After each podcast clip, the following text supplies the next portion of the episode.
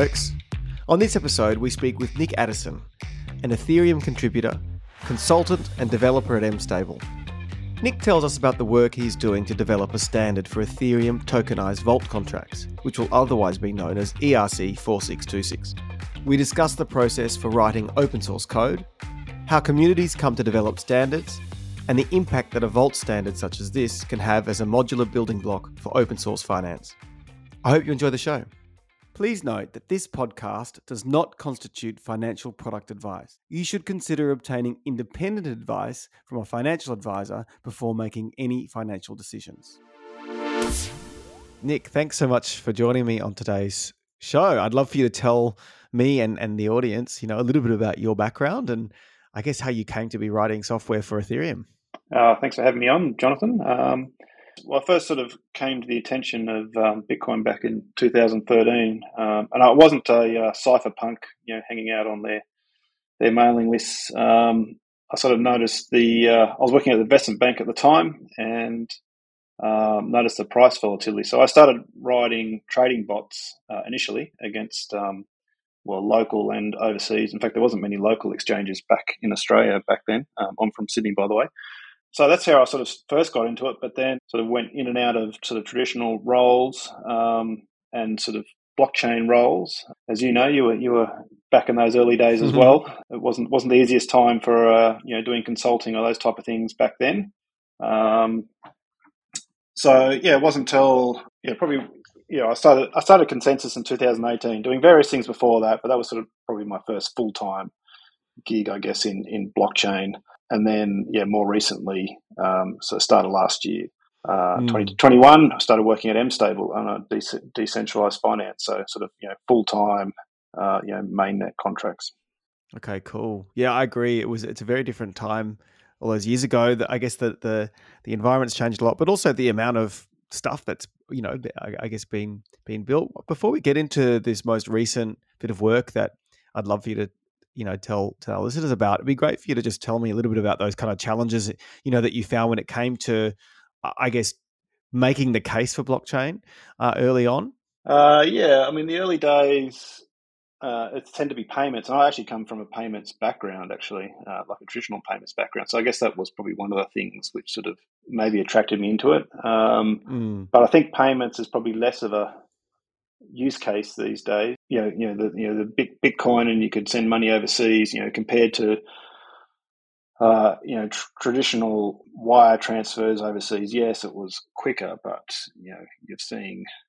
Uh, you know, in, in, in Australia, it's got immediate payments, and a lot of countries now have immediate payments. So you know, you can transfer from one bank account to someone else's bank account, and it's literally within a you know within a second it pops up in their bank account. Um, so you know the the uh, blockchains, whether it's Bitcoin or Ethereum, uh, even even some of the faster ones will struggle with that speed. Mm. Um, so I think that those that early sort of case of uh, payments will will change it. Um, hasn't really sort of come to fruition, but I I got into uh, the concept of programmable money uh, for quite a while and being able to put conditions mm. on money and constraints on on money in terms of you know you could put put things on around you know you know, who could you pay, or you know, it might be it might be a department about you've got a certain allowance. Um, and in some ways, we're seeing that. Uh, so, for example, part of my pay is streamed, so mm. uh, I get a certain amount of tokens. Um, you know, at every second, you know, a little bit more gets uh, unvested, if you like. Um, so, I guess that's sort of like an example mm. of where you can sort of stream payments to people. Yeah, that's fascinating. I think the yeah the the use case in terms of how you build products that have money or value at their core is certainly the one that's persisted over time, right? And and I guess that's that's probably a good you know segue into talking about what you're working on at the moment. Um, so it's the ERC four six two six um, tokenized vault standard, uh, which is you know it's on the Ethereum.org website. It'd be great if you could firstly give us a super high level overview as to what that is. But I think what would be really interesting is to understand, you know, how Ethereum goes about up, you know, updating or creating new features on its network because it's decentralized, right? There's no one owner of this, uh, and I think you know, you, you know, you're obviously deeply involved in you know what that means, and, and I think a lot of our listeners will be fascinated to hear about you know what that process is like in general. Sure. Uh, so yeah, EIP or the Ethereum Improvement Protocol uh, process, sorry, um, 4626 is a standard for Vault, so tokenized Vault standard. Now, a vault is a bit like a fund, like your traditional fund. It takes takes uh, an asset, um, a blockchain asset, uh, or more specifically, a, a, token, and it can invest it in different strategies. So this standard is really just about how you can uh, take in an asset, so that's a deposit or mint, um, and uh, if, you know, if it was a fund, you'd call it a redeem, but here it's a, a withdraw or, or redeem those assets back out. So it just creates a standard way of using this. Now, there's lots of in the Ethereum ecosystem. Um, you know, there's plenty of Vault, probably uh, Yearn's probably the, the more commonly known Vault, but um, M, M Stable has a savings product which is effectively a Vault. Um, so we take US dollar tokens. Uh, and invest it in uh, lending protocols. So the Aave and Compound is, is, the ones we use, but then mm-hmm. We also generate yield on that through other mechanisms. So we have like an automated market maker, so we can swap uh, between the tokens, which also generates yield. So the 4626 is really just a standard way of in, in investing an asset uh, in, into a, a, strategy effectively. Um, mm. So, so the M stable, we started. It started with trying to come up with a. It, so the MUSD, so it's it was another stable coin. It was sort of a stable coin built on stable coins, is how it started. And then they started building products on top of that to sort of, you know, increase adoption. And the savings product is probably the thing which really sort of um, got market fit. So, you know, you deposit uh, your US dollar token in and we generate a yield. Now, the yields were much higher last year when the lending protocols were, you know, fairly hot, you know, sort of 30% range the you know, markets have come down, the, the, the lending markets have come down a lot to now. So it's you know definitely single digit now. But yeah, so then we so when we're sort of looking around, well, what are we going to do next? We and we saw this tokenized standard. We basically progressing that further and saying, okay, um, we can make our existing savings product uh, compliant to the vault, which we we did quite a few months ago. But we're also building new vaults with new strategies and focusing on yeah, using this new standard, but also using that standard so you can have vaults of vaults. So you can have a vault which invests in once you have this standard, you can start using it as like Lego bricks. You know, you can building blocks. You can start building products on top of products.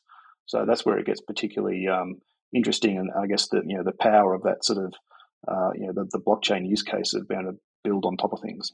Yeah, this kind of um, yeah the modular the, the modular factor is pretty cool. What? Okay, okay, just just quickly though, what you know, be, people can go out there and write smart contracts, you know, themselves, and that's kind of what you guys are doing. So, you know, just to wheel it back for for people who aren't super, um, you know, across standards, what why why a token standard for this? Does is it a limiting factor? Um, uh, you know, does this you know, what, what is the benefit for the end user of using a token standard over just say a contract that a, that a third party might write using Ethereum?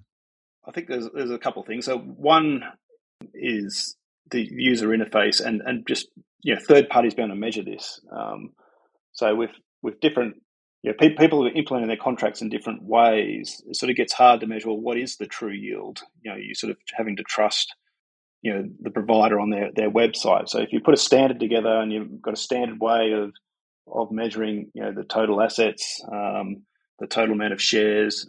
Uh, you can you can um, start having standard ways of measuring this, and so effectively you can end up with you know sites which can can review. Um, I was trying to think of like this. You know, it's almost like a the, the standard sort of becomes like a um, uh, well, not quite a reporting standard, but you, you, can have third parties effectively. It becomes much easier for, for people to, to look um, you know, if you take it back to the funds world, there's various third parties um, where you can you can measure the returns on funds and, and see their performance. So having a standard can definitely help with that.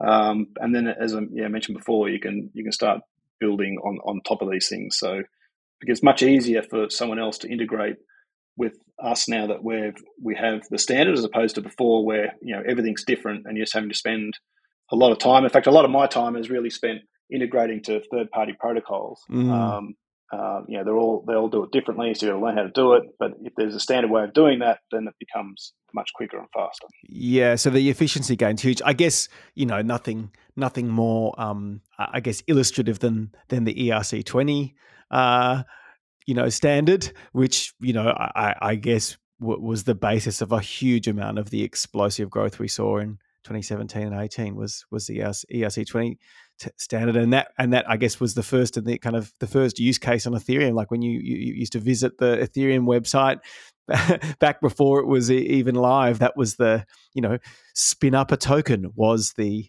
you know was the example. So I get I guess I can I can fully understand why having a standardization around around vaults. If people are creating yield based strategies and these kinds of products. Uh, willy nilly on the platform, having a, a standardized way to do it will, will possibly create you know an explosion in in really interesting use cases there. Yeah, definitely. Okay, so I guess let, let's just talk then about what the process is like at a higher level to get you know an EIP up and then you know to turn it into an ERC. So, um, you know how how does that work? Did you guys just approach Ethereum? Did you put something up into a forum? You know, how does it get worked on? How does it get ticked off? Like, what is that process? Yeah, so I wasn't involved in the initial creating the EIP. So we sort of came late in the piece. Like, there's lots of um, Ethereum uh, improvements being put up all the time. Uh, yeah, so I sort of got revolved in the sort of the reviewing stage. Um, so it's sort of been drafted up. So um, I did a number of uh, we wouldn't call it modifications, you know, um, you know, suggested changes which got put in, and even now having worked with it on for for for a while, um, probably clarify some of the uh, text a little bit more. So it's really just trying to come up with, you know, make it very clear about what what it needs to do. Um, so you'll have in the, the language in them.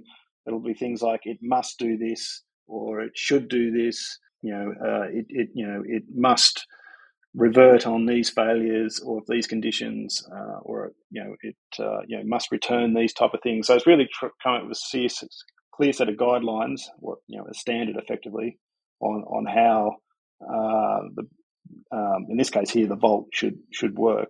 Um, so then it, yeah it goes through a review phase and then you know eventually gets finalized. So this particular um, EIP has been finalized. Um, and then, yeah, you've got a mix of people around the world building various things on it, including including us. Um, and there's still discussions. So there's various forums I'm in where we're you know four six two six forums, exciting stuff. You know where we're discussing you know different different different ideas or you know people's challenges and you know how did you solve this. Uh, yeah, cool. And then, okay, so so I guess the final kind of go live for this. What's the expected date? If uh, and, and, are there any other kind of hoops or, or, or kind of reviews that need to be undertaken? Are they are they public? Are they private? Yeah, so we, have been working on this all, all year, uh, and I actually deployed my first vault just before this call, actually. So, but yeah, maybe give you a bit of an idea about the, the, the lead up to that. You know, we, we come up with a particular strategy. So I, I you know, I'm, I'm, the one sort of, uh, and and the, the contract scenes we writing the contracts and building it. So there's developing it is sort of probably well, I was going to say the, the easy part. Um, the, the the tricky part is being able to test it and then make sure it's secure. So um, in this particular case, we've broken the, the code up into smaller bits so we can uh, what we call unit test those so we can effectively get coverage. And in ours, it's close to 100% code coverage on, on the tests. So we're, we're testing you know lines of code and making sure it works on its sm- smaller breakdown of its components. Uh, but then you've got to assemble these things together. So you'll have different what we call capabilities. Um, so you can you can pull together. So for example, um, you could charge a fee. You can have different types of fees. You could have a transaction fee or a performance fee. The underlying might have different rewards. So mm. um, you know, in Ethereum, you'd call that farming rewards, or, or, what we call liquidating. So you might be um, collecting these rewards, swapping for something else. So that might be other components you bring together. So you pull these things together in, in, and, and sort of put it into a set of tests of these components together. So it's like component testing. But where it gets challenging is testing the other protocols. So, mm. um, yeah, testing third party protocols can be tricky. So you think they work in a particular way uh, and you can mock them out. And I've done this in the past, but when you actually you know, go to use them, uh, you know, they don't work quite as you were expecting. So the best way there is to do something called a fork. So Ethereum mainnet, you can you can effectively take from the latest block or a block from a month ago. Um, you can run on your, your local machine um, as if the the network uh, or the blockchain was continuing uh, on your local machine from that particular point. So that way you can test against uh, other protocols. So Curve or Convex is the one we happen to use, but it can be any any protocol. Uh, and that way you sort of um, got much more realistic um, uh, testing against you know how it actually works because you're testing against their actual contracts with the state uh, mm. at that particular particular time. Yeah, then once you've done all that testing, we get third party auditors come in, so we'd get security audits, and that's you know that's a big big piece, and probably you know a chat for another day maybe about security. Um, um, but yeah, then you know once once you sort of got it all ready, you're ready ready for launch. Yeah. Okay. Yeah, I think security is you know audits is definitely it, its own beast, and yeah, we don't need to delve into that. But that was a really great, I, guess, insight and overview as to you know that kind of inception to to deployment. And um you know i guess one quick question before we go on to you know what's next but um how do you guys think this will be taken up? Do you do you, are you already is there already a kind of like um you know a couple of different uh players out there you know working with you on on, on on making use of these how does that how does that kind of seeding of the other than you know yeah. uh, a web page on the ethereum.org site other uh, other than that how else does this kind of get broadcast out and do you kind of attract adoption of it uh, yeah so what we're building now so so we're, we're not um, the ethereum improvement protocol so is, is a different thing so this product we're building here won't be on ethereum.org, but yeah, it'll be on our website. Although initially it's a, a closed beta, so we're deploying these mm. contracts. We'll we'll test yeah. them uh, with some funds. Um, they're not, uh, yeah, they won't be available on our website initially. Then after a few weeks, we'll open it up um, so yeah. people can, and then you know, uh, after a bit longer, we'll sort of you know do more publicising it once we're sort of happy with um, we, you know, we're going to go through a number of cycles of these uh, investing in the assets. It's got you know a sort of a cycle underneath it, so we'll just make sure everything's working. It's interesting. In the past, we have yeah. put um, caps on it, so in, built into the contract, put like a ceiling on how many funds could come in, and it sort of went up over time, and it was actually on a curve. So you could sort of see people coming in as soon as uh, more availability of investing in the asset. Um, but we're not doing that this time. We're sort of doing it, uh, hmm.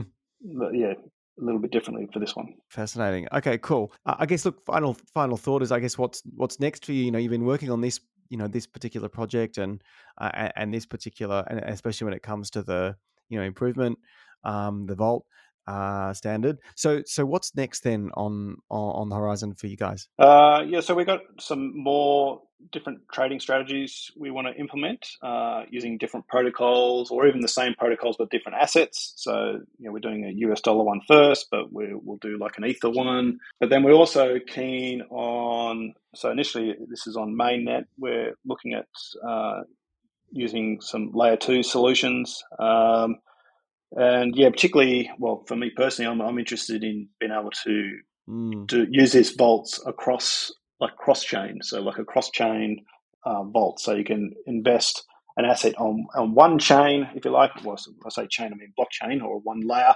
Uh, but then the assets could be moved across into into another chain. I think is something which should be quite exciting. Yeah, that's a that's a fascinating prospect. I I actually I'd love to talk to you about that later on. Maybe once you've once you've got there, that that'd be a ripe area for for for, for a chat. So yeah, great place to leave it. Nick, thanks so much for your time today. Thanks for sharing that that with us and a really fascinating uh, conversation. Um, if they, if people want to learn more about this, where should they go? mstable.org uh, is probably the best spot. Okay, great. We'll see. We'll, we'll chuck some links in the in the show notes, and I'll also include the uh, the 4626 info in there as well, so people can have a look at the standard and people can start you know building with those Lego blocks. Th- thanks again, and have a have a great day. Thanks, Jonathan. Thanks everyone for joining me on this show and for tuning in. Make sure you subscribe and review on your podcast platform of choice, and we'll make sure we take you right to the edge of the crypto frontier. And remember, you can learn more about all things crypto by visiting kraken.com slash learn. Until next time, I've been Jonathan Miller, and this has been the Crypto Frontier.